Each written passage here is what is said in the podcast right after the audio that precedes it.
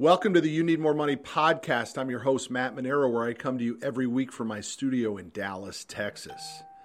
Adversity is so personal. What might be considered adversity to you might be considered small potatoes for somebody else. That's the balance of adversity. Is it really bad? Or are you just making something out of nothing? That's the question that determines whether you're really being faced with adversity or not. My guest today has faced real financial adversity. He was a tremendously successful NFL lineman who, because of one bad financial decision, lost most of his wealth that he had accumulated over his career. He's built it back, though. He's just like any competitor would do, any survivor, any hero would do. He's come back from the ashes. And he's on the You Need More Money podcast today to talk about it. Marcus Ogden, welcome. How you doing, Matt? Man, I'm doing great. And I'm I'm grateful for you to be with us today because it takes such huge guts, man, to tell the story the way you've told it. In my research for today's podcast, I've watched a number of your videos and a number of your speeches, and you are unbelievably transparent about this hero's journey that you took. Well, you know, Matt, if you're not transparent, if you're not honest with people and letting them know the struggles, trials, tribulations, they're never going to view, view you as authentic. Mm-hmm. And if you don't want to, if you're trying to be a speaker, someone people take seriously, you have to be authentic, real. You have to be passionate about helping others be successful. Well, I'm grateful for it. I'm appreciative of it. I try to take that same approach, which is just doggone tell the truth as you see it, right? uh, but it hurts, man, and and so many people aren't doing that. I mean, everybody's hiding behind the Lambos and and and all the other stuff, you know. Oh, everybody wants to appear that they're doing okay, and in reality, they're not doing okay because they're not willing to stand up and say, Hey, I need help. Hey, I made a mistake. Hey, I have to take accountability. Yeah. And this is why I feel that they struggle tremendously with growth into their next phase of life. Agreed. Let's go back though, because you were raised by a single father, you and your brother. Did you have any other siblings or was it just you and your brother? It's me and my brother. So something was going on. I'm telling you, man. There's I I I, I just I just know life, Marcus. There's something in the water at your house because both you and your brother made it to the NFL. And uh-huh. the odds of that happening are so small. So what was going on at the dinner table? Your old man must have been somebody special. Well, we were spending about two hundred dollars a week in the food bill back in the eighties. So we were doing some heavy eating, some heavy, you know, whatever we wanted. It's because there was three guys in the house. There was three guys. There was no women in the house. So there was no one kind of giving that personal touch. Uh, my grandma, my maternal grandmother was in the picture, but you know, my her and my grandfather lived about maybe 20 minutes away. It was just three guys. So anything we wanted to eat, anything we wanted to do, it was just the guys. Is your dad a big guy too? Uh, six uh, at his biggest, six four, about 420. 420. Mm-hmm. Wow. So he was more on the heavy side, where you and your brother were more on the on the muscular side. Correct. Wow. Yep. No joke. When he, when he, passed away, he was probably about down to about 280. He had gotten himself in shape. Mm. He's, had, he's had a sustained uh, heavy uh, obesity all his life, and his kidney failure caught up with him in uh, 2006. Incredible. So where was your mother? Where was my mom decided to? She had to find herself. Is the way she put it, mm. and you know, to this day, it's just being honest. You know, I don't have a great relationship. I respect her. I think she's a great person, but you know, you leave two boys, you know, in the way that you do because you have to find yourself. That's going to be really your thing you have to live with, and don't expect everybody to. Again, you're always going to love and respect your parents, but you don't have to always like what they've done in their in their in their lives. So, does that mean that your mother left your father, or do you feel Correct. your mother left both of you, all no, three of you? My, my mother left us all. She left my father, and she left both boys uh, when we were. I was eight, and Jonathan was fourteen. So she left both of us and my father at the same time. Amazing! Wow, think of all the think of all, and I know you do, but the amount of time and lifetime pleasure that she missed. You know? Oh yeah. I mean, you've got two boys that literally were great in sports, great students, great people. that you missed out on a lot of extra time with you know you know football games or traveling or whatever we were doing you know you kind of missed out and our dad who's been gone for 11 years now 12, almost 12 years now we still talk about him to this day and very rarely we talk about her being yeah. honest yeah now was he was he like always at the practices or was he working always. how he was always he never pushed sports on us, Matt, but he always wanted us to be our best. So he always came out to different events and always was at school, at practice, at the games. And like when I was, I went to Howard University in college. So he pretty much made almost every game since I was starting as a redshirt freshman until I graduated as a senior. Came to a lot of my NFL games, never missing my brother's NFL games. Mm. He was always there. That's so cool. Now, what happened when your brother? So your brother was 14 and you were eight, right? So what is that? Mm-hmm. Six years. So uh, when your brother left to go to college, what did that do for you? Was there a giant void in your life? Were you sure, missing your hero? Absolutely. I mean, huge void because that's pretty much everything. I was raised with him for what I can remember and all I've known. And, you know, I looked up to him for sports. So when he was gone, I didn't have the advice that I was looking for, uh, and then didn't have the guidance because my dad was always working to try to support support us. Yeah. So it was a huge void that left when he went to UC, especially with the UCLA, all the way on the other side of the country. I only saw him pretty much like except for Christmas or the holidays. I only probably saw him like twice in four years when I would go watch like a bowl. I remember I went to watch um, UCLA play Wisconsin in the bowl game. You know, that was one of the few times that I saw him between you know uh, his four years of college. So that that I mean, you then had to probably tighten your relationship with your dad at that point, right? I would assume those oh, are yeah. fond memories for the two oh, of you. Oh, oh yeah, he Absolutely. was driving you to practices. I mean, it was just the two of you in the car, right? That's right. Driving to practices, picking me up, talking yeah. about this homework. You know, spending time together. You know, wherever he was doing bowling or, or playing cards with friends and family, I was always with him all the time. Yeah, man, those are great memories. I'm sure. Oh yeah, because it, that's that's that's what a legacy is to me is pe- how people remember you when you're when you're gone is a legacy. That's what i think of a legacy when i hear that word. Dude I, my my primary core value in life is to be a better father to my boys than my father was to me right? Yep. it guides everything for me. And um, it's you know it, it, it's the guiding principle of what do they say when i'm gone what do they think about? What are the conversations that I have? I texted all three of them, my three boys. I texted them this morning. I said, um, when I come home, I'm going to tell you guys a story. You just you pick the topic, right? Yeah. And we'll nice. just we'll just lay down on the carpet, and then I'll just I'll just go with it, and then they just eat it up. How know? old are they? 16, 13, and 12, and we Perfect. we still do those sort of things. I want I want to, I want that dreaming, that visualization process to start in their heads and their minds. That that reality, although their reality is pretty damn good, but reality is uh, reality is created uh, in our minds first. That's great. No, I mean, that's that's how my father and I were, and that's exactly what I'm talking about. Is that stability, that relationship, that connectivity. That's why we were so close for all all my life. Mm. So so let's talk about then what happens. You you end up going have a great career at Howard. You you go to the pros. Mm-hmm. You have how many years in the pros did you play? Six. Six. Six years in the pro in the pros and everyone might think, well, God, that was amazing for him, but it wasn't because you had multiple teams. There were highs and lows. There was chicken sure. and feathers there. There was there was getting to know people and then getting ripped apart, right, and getting pulled and oh, going yeah. to someplace else. So how did you deal with that? I mean, talk to nobody really talks about that side of the bigs, which sure. is that you know it's I mean, not it's, all up.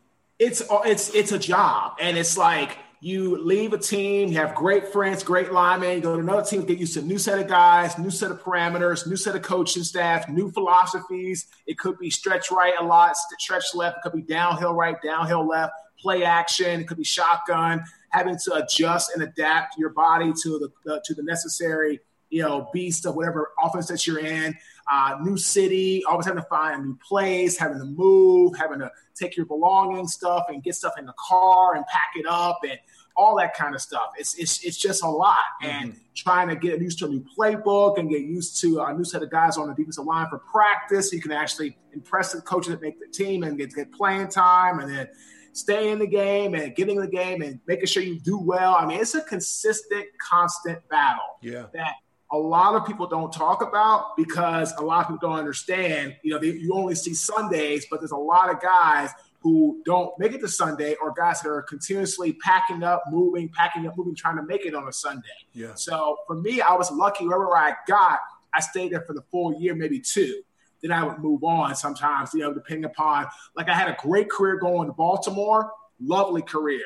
But then my offensive line coach resigns because he wanted the offensive coordinator job. Uh, they didn't give it to him. Our new line coach came in, didn't like my brother. Couldn't cut him, so they cut me. Go to Buffalo, two years, great career, playing, loving it, great guys, everything's fantastic. I, my coach is Mike Mularkey. Well, the Bills have been struggling for a few years. So what happens? Of course, uh, Ralph Wilson fires uh, Tom Donahoe, the general manager. In comes Marv Levy. In comes a new head coach and Dick and Dick Jauron. In comes new assistant coaches having to uh, pack up. I had my contract supposed to be renewed they end up not renewing it because they wanted to clean house of everybody. Mm. Then, you know, that's just kind of the way it goes. So, you know, it is what it is. I mean, that's why I tell people all the time the NFL is a great, great job, but it's a not for long job. Yeah. you just don't know. I mean, you could have a new coach come in, a new system, a new general manager, a new director of pro personnel. It's so much in there about politics and personalities as it is of your ability to play on the football. So you get this, you see this, and you're preparing for this. I mean, you're stacking and racking cash. You're putting the money away. You're not driving Lambos and all that sort of stuff, right? No, I just had I had a basic. I, I bought one new car uh, in 2003, and I had throughout my whole career. okay, so so you're preparing. You're saying to yourself, "This isn't going to be like this forever." So I gotta I gotta make hay while the sun shines financially. Right. And, then in 2000, what year did you start the construction business? 2009. 2000. It was end of 2008, began 2009. So we're already out of the recession at this time. So that, does that mean that you're starting to buy low with the anticipation of selling high or not? Uh, we were still in a recession in Baltimore because 08, it was still heavy. A lot of companies were going under. So I started right at the cusp of the recession still being there. It wasn't as bad as it was in 07, but it was still there. So, but I was a commercial contractor and I was minority certified to be able to get endorsements and be able to get projects easier because of having a minority status. And so what kind of work were you was the company set up to do? It was set up to do renovations?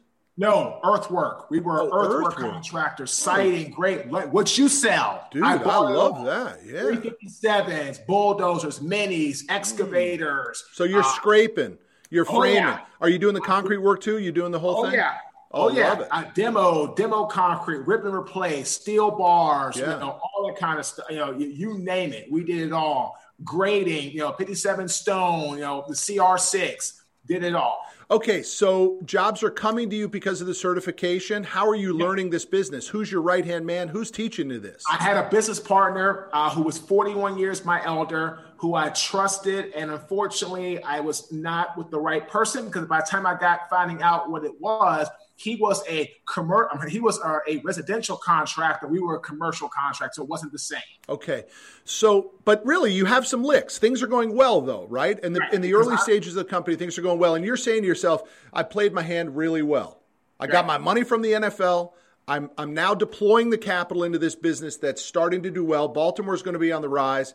By the way, I believe Baltimore has to be on the rise. It's one of those cities. It's Baltimore's like a Providence, Rhode Island. It's right in between Boston and New York City. It's something's got to happen in Baltimore, you know? Yeah, it's like, it's like, it's like between New York and D.C. It's like between New York and D.C. Something's got to pop there, and it already has. I go there a lot because my kid, my oldest son plays lacrosse, so I'm in Baltimore oh, like three, good, four good times stuff. a year. Yeah. So, um, so things are going well. Then all of a sudden, you make a decision – that becomes the downfall. What was the decision? I worked for a company, Turner Construction. One they were the, they're the third largest general contractor in the country, and Forest City Development out of Baltimore. They're actually based out of uh, up, uh, uh up in the uh, up in the uh, oh the uh, New England area, but that's where the headquarters are. Took a job for $4 million. Uh, was going well. I got my first million dollar check doing all the demo, hauling it, hauling away, bringing in stone, grading, setting up everything, taking out the dirt. We were rolling trucks in like water. Was killing it. And then we hit a snag where the site wouldn't dry. Uh, I had a dewatering contractor out of Texas who I hired who dried the site, but the site would not dry. Water kept rising the contractor and the developer and the concrete contractor put extreme pressure on me to get the work done. I did it without a signed change order because I took the word of my client. I was young, impressionable, and not very smart. I ended up taking uh, their handshake deal. When I got finished and spent a few million dollars in 90 days, I ended up completing my scope of work, but not getting paid back by my contractor. And I went bankrupt in 2013. Amazing. So it was the cash flow crunch of yep. not having the signed change order yep. and them and them not honoring without this change order. Their stance was, well, too bad. Correct. Unbelievable. See, they said they said, you know, you're going to have to absorb that cost. See, here's and I was not prepared for that. Who is? Here's the primary thing that the audience needs to really get a handle of, especially if you're in business. And as my business has scaled, the only thing I've learned as my business has grown larger over the years is how much nastier the waters are. Uh-huh. Listen, small business is easy business compared to big business, man. Oh, big business is different. It's di- it's it's it's a different animal. It's a different I, I was, animal. I was up, I was up to eight figure business, and by the time I was doing fifteen million dollars plus, it became a nasty business and became very cutthroat. It yep. became people weren't looking to because like if I had a change order for two grand, they could find two thousand. They weren't going to find two million, three million bucks to pay me back, even exactly though they could absorb it they weren't going to have that show up on their uh, on their accounts on their accounts payable without a signed change order if they do their company audits you know, at the end of the year. No way. So we all want to say, well, you know, it's uh, uh you know, it's it, business is about relationships and all that sort of stuff, and yes, it is. But on the numbers you're talking about, nobody's just going to let. Those are the numbers that they're willing to break a relationship over, right? Correct, and they did, and they did, and they did. And yeah. they did and I and I was the and I ended up uh, uh, I ended up taking it on the chin. Exactly what happened, and I lost everything. Mm, man, that's powerful, man. So that's really powerful. So so so you say to yourself, what now? Now I, I, apologize for not knowing the details of your marriage. You were married at the time. Are you still married to the same woman? So we got together six months prior on Match.com and she ended up staying with me after I filed for bankruptcy, and we're married today. okay, great. So that means all your time in the bigs, you were not married. Nope. Gotcha, gotcha. I was not. Wow. So your wife was right there as this thing turned on its head. Yep. She was there for the good, bad, and the ugly. She saw it all. Man. That's what I say about my wife. We've been married 19 years. I say, you know, people say you got a prenup. I'm like, there was nothing in nup. yeah, well, for you there. there was in the beginning, yeah, but well, for me, now when I, when I got no, when we got together, really at the time when we got married, it was nothing there. It was like everything was gone. It was mm. like you know I had nothing left. So you got to just allow me the privilege of going there with you because I've seen darkness so many times, man. I mean, I've I've looked into the abyss so many times in my 23 years in business. What were you saying to yourself then? I mean, how how were you how are you dealing with this loss, this financial loss? I was saying, why me? Why did God select me for this? Why does the world hate me? I, I pay my taxes. I run a good business. I employ people that are ex offenders. I give back to the community. I play the NFL for years. I, I moved back to Baltimore where I have huge fans, huge support that love me. I love the city, love the town. I was trying to make a difference. Why did this have to happen to me? Why did everything happen to me? I, it was the poor me syndrome mm. combined with uh, a lot of cheap beer and a lot of uh, sleepless nights. And that's why my best selling book is actually called Sleepless Nights. Yeah, I saw that about your book, Sleepless Nights, and I, I just immediately resonated with me, right? I've had so many sleepless nights where my sure. wife is asleep beside of me, the boys are asleep in their rooms all snug in a bug, and I'm the only one up just in a just a sheer cold sweat panic. Yep, been there. Right. Been there bouncing off the walls, can't can't you know figuring out what's where you're gonna uh, get next month's rent from, yep. where's the food bill coming from, where how's the light gonna get paid. I've been there. So what did you do to get out of it? Did somebody slap you around, or did you just begin to make that transition yourself? No, I made the transition. I left. Uh, as a matter of fact, the NFL just sent me a note um, on something. It's funny how they sent me a note. There's an event coming up that I told them that I could not go to but I guess for some reason they feel like I need to be there, so I need to call. I need to call the NFL after this conversation. Actually, on my way to the car. But I ended up getting help from the NFL, and I ended up moving from uh, Baltimore to Carolina, and I ended up taking a job with Merrill Lynch. Was getting on my feet, got fired, the next week, that month, I got fired on Friday. On Monday, I had a job with a construction company, doing well. Was working in their in their uh, in their sales division of their of their uh, retail store. got hired Monday, fired Friday. So I was fired. so I was fired twice in a week. So that was fun. Oh my gosh! But but both times you must have been saying, "Well, listen, at least we're going to get some money coming back in, right? At least I we're thought so." And then I got fired.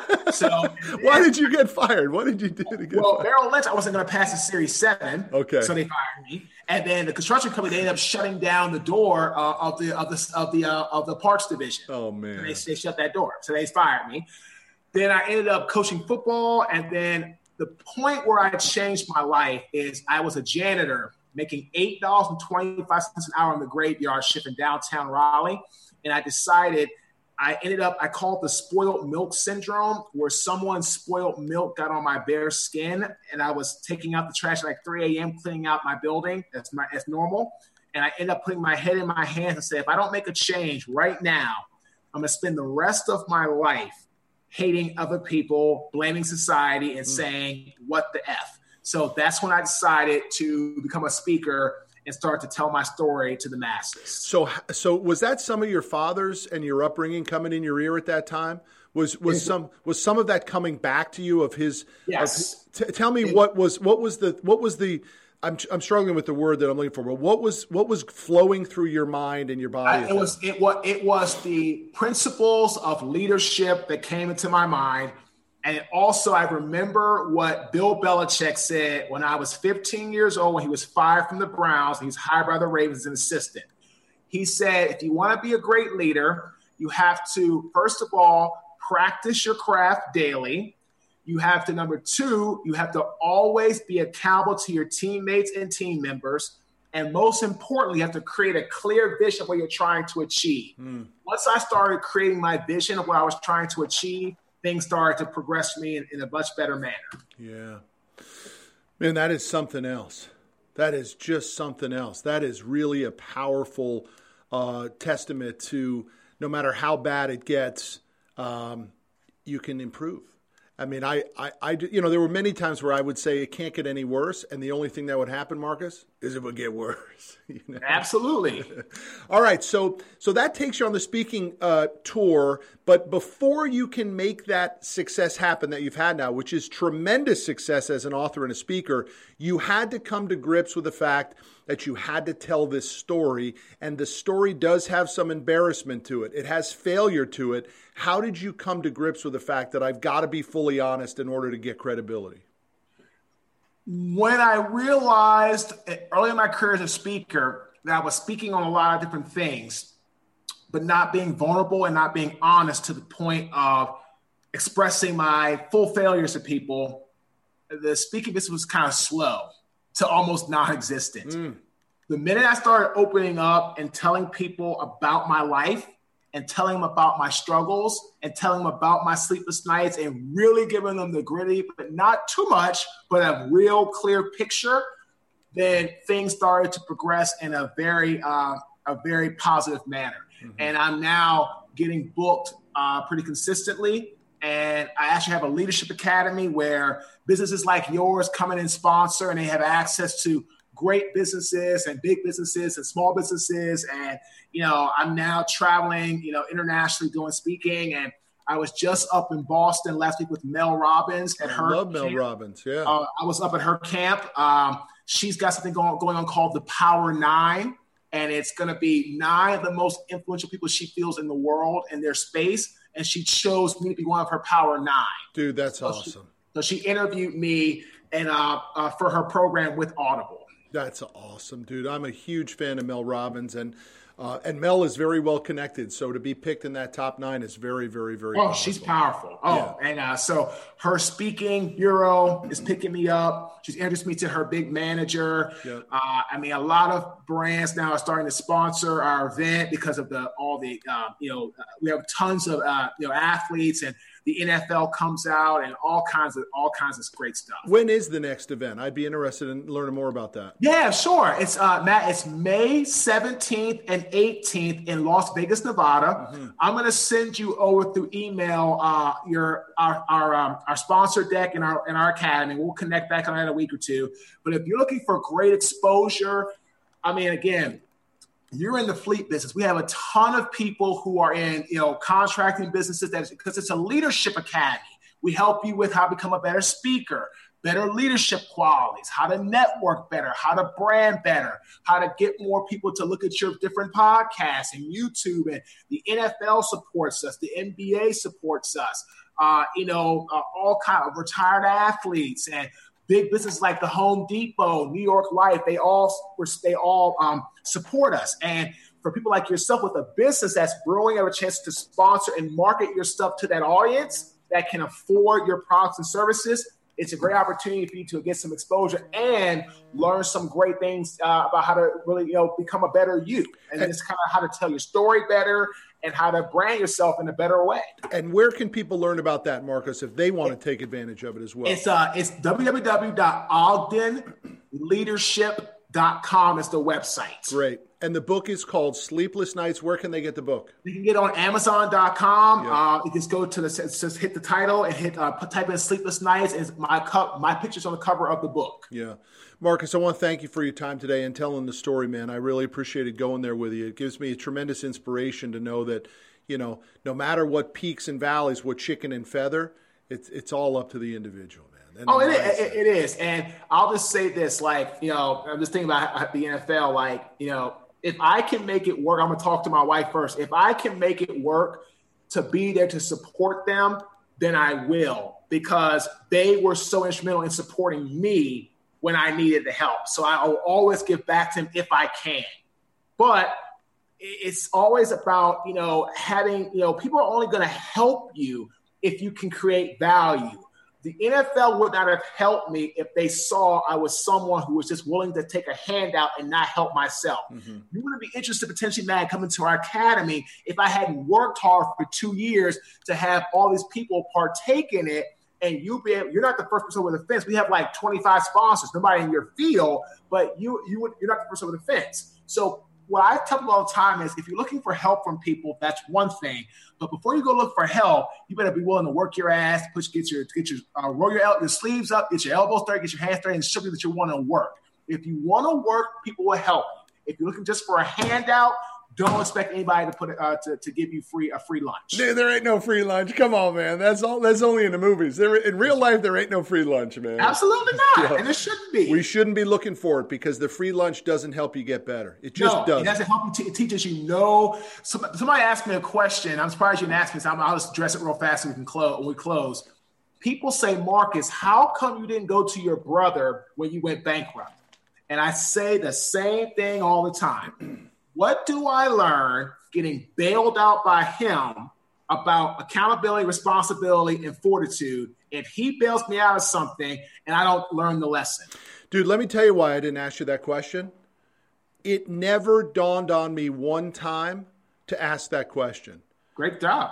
I, it never even occurred to me because I have never had anyone to go to for the handout. So mm. it never even occurred to nice. me that nice. that was an option for you. And if you didn't bring that up just now, it never would have occurred to me that I would have even thought about that. It wasn't an option for me either because that's just not how I was raised. You make a mistake, you own it, you're accountable, you fix it, you get back on your feet. Don't look for somebody to bail you out. When people bail you out, something like that, especially of that magnitude, you don't learn anything. Dude, that's a I, I, that's a revelation for both of us. I think, man. You say people, I so everybody always says, dude, it never even occurred to me that that was a question that I would ask you. It never even dawned on me, man. My That's whole what, life is about there is no help from somebody else. Right. right? Now, by the way, it's a plus and a negative too, man, because there have probably been a lot of times where I could have gotten help from somebody if I was just willing to ask for it, but I never asked for it. I, I, I completely agree. I respect that, and I think it's great. And uh, we're on the same boat. And like I said, uh, I'm going to email you real quick, Matt, uh, the information. I'm also going to email you, pass me your cell number so we can connect in a, in a, week or two and take a look at the academy, see if it makes sense for you. But like I said, you know, Steve and Hank have been there. They love it. Uh, a couple other guys. Oh, uh, uh, Luke Nessler. I talked to him yesterday. I'm doing his show. Luke's going to come out. So because it's, it's, in Vegas, it's, yeah. it's a great opportunity to help meet great people who can help people take their brands to the next level. Sounds great, my friend. I enjoy you being on the show today. I appreciate your story, and I'll see you down the road. Sounds good, my friend. Talk to you soon. Bye. That's our episode this week with your host, Matt Manero. Check us out every Friday at 12 p.m. Central as we discuss money, your life, and how you need more money.